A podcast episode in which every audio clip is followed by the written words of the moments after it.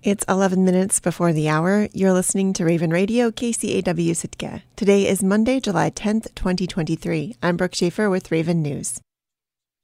Petersburg's Catholic Church caught fire Thursday afternoon in a blaze that continued for nearly 10 hours.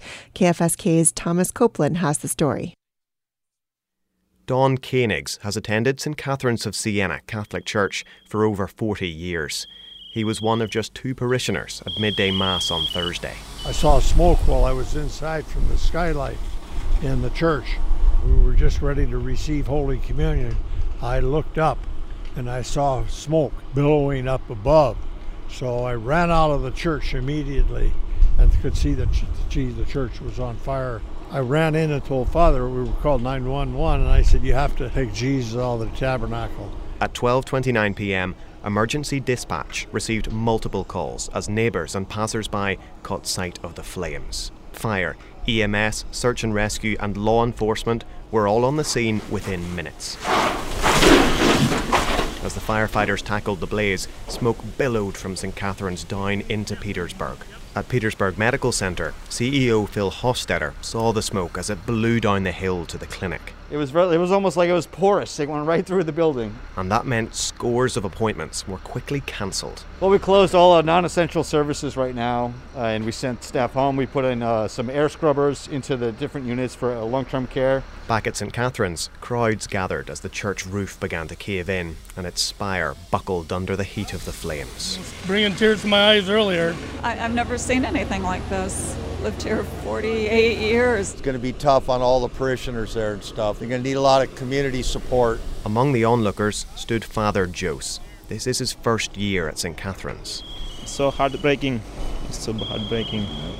But we will survive, you know, that's our hope. And uh, I want to thank all the fire uh, department works. They are working hard to control this fire. As the first hour rolled on, more volunteers arrived on the scene. Some, like Taylor Norheim, even raced in from the water to fight the fire. I got here late even. I was out on the boat. I had to go cancel work for the day because if I, I don't know, if I didn't do it and nobody was doing it, somebody's got to do it. The Petersburg Fire Department has to rely on volunteers, many with full time jobs like Norheim. And Fire Department spokesperson Dave Berg said that means when a massive blaze like this occurs, the worst he's seen in a quarter century, they can find themselves with just a skeleton crew. We showed up with, with three engines. Uh, one engine came in with only a driver. It's capable of carrying six, you know, a, a crew of six, and uh, and another engine came in short short staffed also. Do you so, think you could have saved more of the church if you had more volunteers? Oh, I think so. Yeah. Our volunteer staff has been declining over the years. There's just, you know, people don't seem to be uh, is interested in, in either fire service or volunteering as a whole. And Aaron Hankins, the director of fire and EMS, said in a race against time, fewer volunteers can have a massive impact. Would you have done this operation differently if you'd had more volunteers, Aaron? We might have been able to get up on the roof before the entire thing was compromised, but uh, by the time we got access and had enough volunteers to do it, you know, it was kind of not really safe to go on there. As the afternoon turned to evening, the flames died down, but refused to die out. Four inch thick wooden beams, tightly layered on the roof of the sanctuary, blocked the hoses from extinguishing the flames smouldering underneath, and the attic of the fellowship was just as hard to reach. And so the chainsaws came out to carve up chunks of timber to allow for a way for the water to get in. So I think for this week, Across a car park in the Parks and Rec gymnasium, the St. Catherine's congregation gathered for communion, prayer, and to plan for the days ahead. Father Jose was living at the back of the church before it burned down, and in a brief moment of levity, he told the parishioners he just brought home some groceries. I was about to cook today. I just brought some some uh, pork, and I just I served you know for I think you know maybe maybe maybe roasted now with the fire. the congregation hopes to assemble for mass this weekend in the grotto next to the burnt out church, but they don't yet know what can be salvaged from inside. As the parishioners left the gymnasium, they stopped to watch the firefighters still battling the stubborn flames burning in the church roof. It was past 10 pm when the final hose was turned off. Just one injury among the multi agency army of Petersburg volunteers, a broken finger in the fire crew. The cause of the blaze will be investigated in the days and weeks to come by local and state fire marshals. But for now, St. Catherine's of Siena is reduced to a shell. In Petersburg, I'm Thomas Copeland.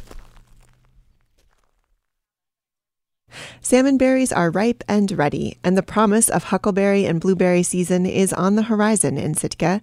But with warming temperatures, scientists say climate change could make berry picking more challenging in the future. And there's a gap in knowledge about how berries are changing in southeast Alaska specifically. A new study in Sitka is underway to close that gap. Alex McCarl is the research coordinator at the Sitka Sound Science Center we decided we really wanted to create a locally relevant research project that the Sitka community can really be invested in. Berries are super important recreationally, really important because, you know, fruits and vegetables are so expensive here, so we can pick for free. Last year, they started a pilot program to monitor berry timing and development, testing out cameras pointed at berry bushes at three separate sites around town. It takes pictures every single day of a berry bush, and so we can get a time lapse to the day, to the hour of when berries develop, when flowers bloom, when leaves bud. And this is called phenology, so it's a phenology project. Phenology is the study of life stages. McCarl says it's important for researchers to observe the life stages of the berries year to year to understand how climate change may affect their growth and ripeness say it's getting a little warmer in the summer or we're losing that protective snowpack in the winter that can that will affect how or when our berries are ripe. And so uh, we can start doing mitigative measures. Uh, say your normal berry patch is now becoming sparse because it's too hot if you're right on sawmill creek let's move to a higher elevation, or you might need to go to a shadier area. So we're trying to arm citizens to ways that they can potentially mitigate these effects. They're expanding the research this summer and asking for help from berry pickers. These citizen scientists will pick berries at the same berry patch for five minutes once a week, count the berries and measure the haul, and report those numbers to the researchers. You can find more information on how to participate in Sitka's berry monitoring project on our website at kcaw.org. By next year, Wrangell community members could be able to purchase one of more than 20 newly developed housing lots. The borough is continuing its plan to build a new subdivision at the site of the former Wrangell Institute boarding school, about five miles south of town. It'll be called Aldertop Village, after the historic Tlingit name for the site, Keishan Gitaan. Wrangell's assembly approved funding for the first phase of the project on Thursday, a $929,000 contract with Ketchikan Ready Mix and Quarry. Borough manager Jeff Good said the first phase includes removing the chain link fence at the site, clearing alders, and monitoring for historic or cultural artifacts at the property after the boarding school's closure. So this will do the the clearing, and then it also uh, starts establishing the roads and does the first dig, uh, which is kind of the, one of the requirements from the Army Corps of Engineer and also SHPO uh, for this, so State Historical Preservation Office. Uh, so it kind of gets those roads cut in, gets the dig done, so it kind of gets us through that first hurdle of, of actually getting the roads done. Once the lots are cleared and roads roughed in, the next phase of development will establish actual roads at the site, as well as utility connections. Borough Mayor Patty Gilbert says the development is much needed and has been a long time coming.